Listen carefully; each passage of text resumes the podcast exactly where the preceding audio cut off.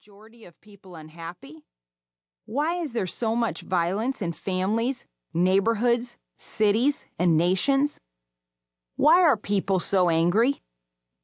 You may be thinking these things happen because of sin. You may say, people are sinful, that is the problem. I agree in theory, but would like to approach the problem from a practical viewpoint that we all deal with daily. I firmly believe the root of all these issues and many others is selfishness. Selfishness is, of course, the outworking of sin. It is a person saying, I want what I want, and I am going to do whatever I need to do to get it. Sin exists whenever a person goes against God and his ways. We tend to live backward, exactly opposite of the way we should live. We live for ourselves, and yet we never seem to end up with what satisfies us.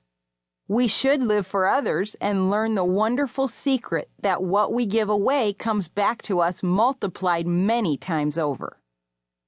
I like the way a famous doctor named Luke put it Give away your life, you'll find life given back. But not merely given back, given back with bonus and blessing. Giving, not getting, is the way. Generosity begets generosity. Luke chapter 6, verse 38, the message.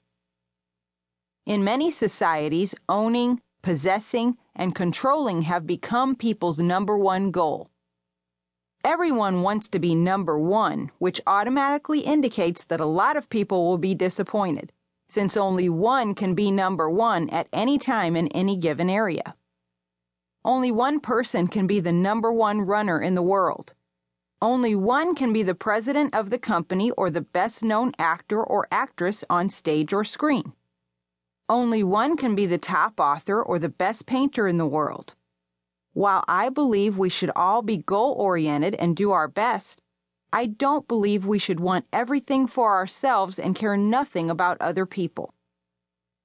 I have lived for 65 years, and I suppose that alone qualifies me to know a few things.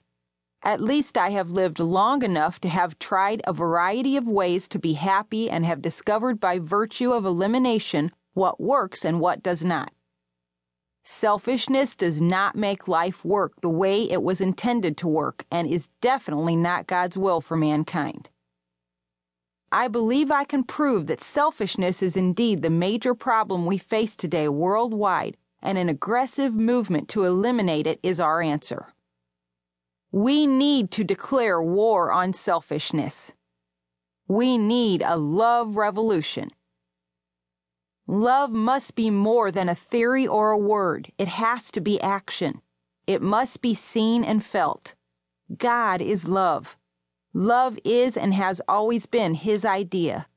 He came to love us, to teach us how to love Him, and to teach us how to love ourselves and others.